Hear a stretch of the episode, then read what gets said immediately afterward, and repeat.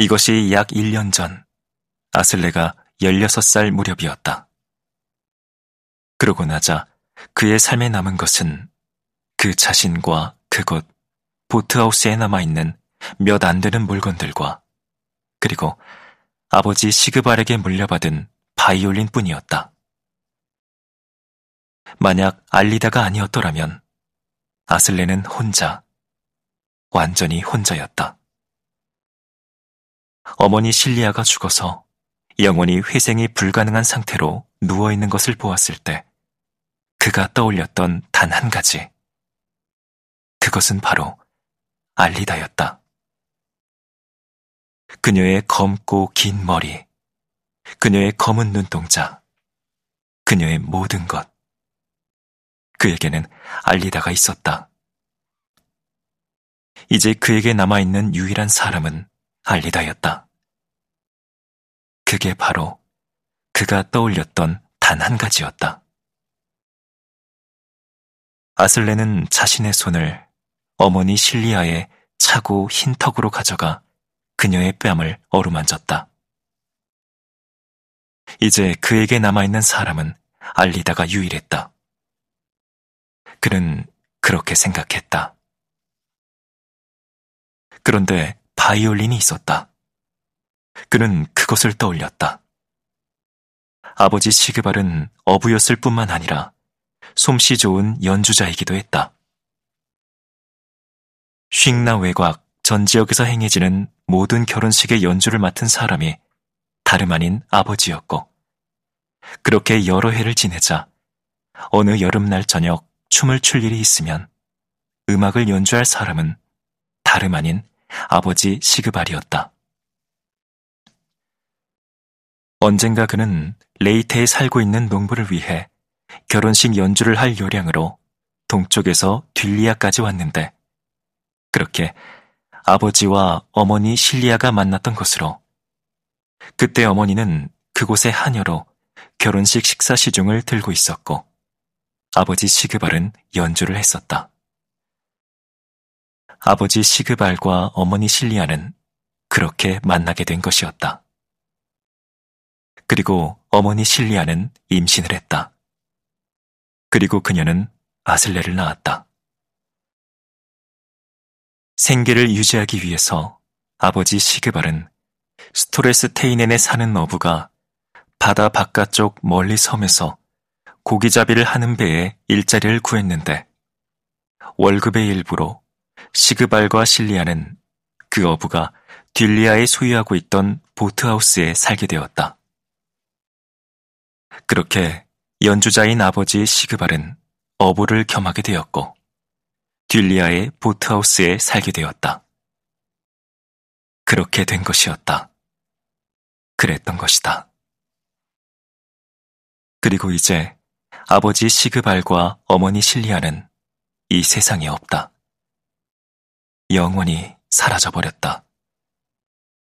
그리고 지금 아슬레와 알리다는 별이빈의 거리를 헤매며 아슬레는 그들이 가진 모든 것을 보따리 두 개에 담아 어깨에 메고 아버지 시그발이 남긴 바이올린 가방과 바이올린을 들고 있는 것이었다. 어두웠고 추웠다. 알리다와 아슬레가 열어진 문을 두드려서 거처에 대해 물어보았지만 그건 어렵겠네요. 임대해줄 방이 없어요. 임대하려고 한 방은 이미 임대가 되어버렸어요. 아니, 임대를 하지 않아요. 그럴 필요가 없어요. 그들이 마주한 대답들은 이러했다. 아슬레와 알리다는 걷다가 멈추고 어느 집을 바라보는데 어쩌면 저곳에서 숙소를 구할 수 있을지 모르지만 다시 안 된다는 대답만 얻게 될 텐데 그들이 감히 저 문을 두드릴 수 있을까? 어쨌든 그들은 이렇게 거리를 돌아다닐 수만도 없으니 용기를 끌어내 문을 두드리고 빌릴 방을 얻을 수 있을지 물어봐야 하겠지만 아슬레나 알리다나 어떻게 다시 한번 방을 빌려달란 얘기를 하고 또 안 된다는 말을 들을 마음을 먹을 수 있을까? 그것은 불가능했다. 그걸로, 그 정도로 정말 충분했다. 어쩌면 그들이 가진 모든 것을 들고서 별이 빈으로 배를 타고 온 것이 실수였을지도 몰랐지만 그들이 달리 무엇을 할 수 있었을까? 브로테에 있는 어머니 헤르디스의 집. 그곳에는 미래가 없기 때문에 그들이 그곳에 머무르는 것을 헤르디스가 원하지 않았다 하더라도 거기에서 살아야 했을까? 만약 그들이 보트하우스에서 계속 살 수 있었다면 그들은 그곳에 머물렀을 터였다. 하지만 어느 날 아슬레는 그 나이 또래의 누군가가 보트하우스로 배를 몰아오더니 돛을 내리고 해변에 정박하는 것을 보았는데 그가 보트하우스 쪽으로 걸어오더니 잠시 뒤 아랫문을 두드리는 소리가 들렸고 아슬레가 문을 열자 그 남자가 올라오더니 헛기침을 하고는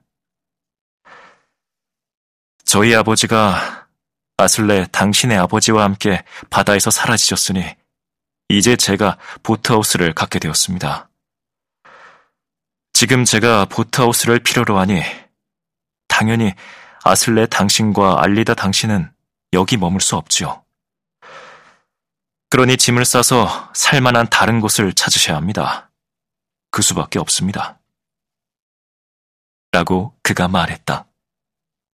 그러더니 그가 배가 부른 채 침대에 앉아 있는 알리다 곁으로 다가갔고, 그러자 알리다가 일어나 아슬레 곁으로 자리를 옮겼는데, 그 남자는 침대에 들어 누워 몸을 쭉 뻗더니, 전 피곤해서 이만 쉬어야겠습니다.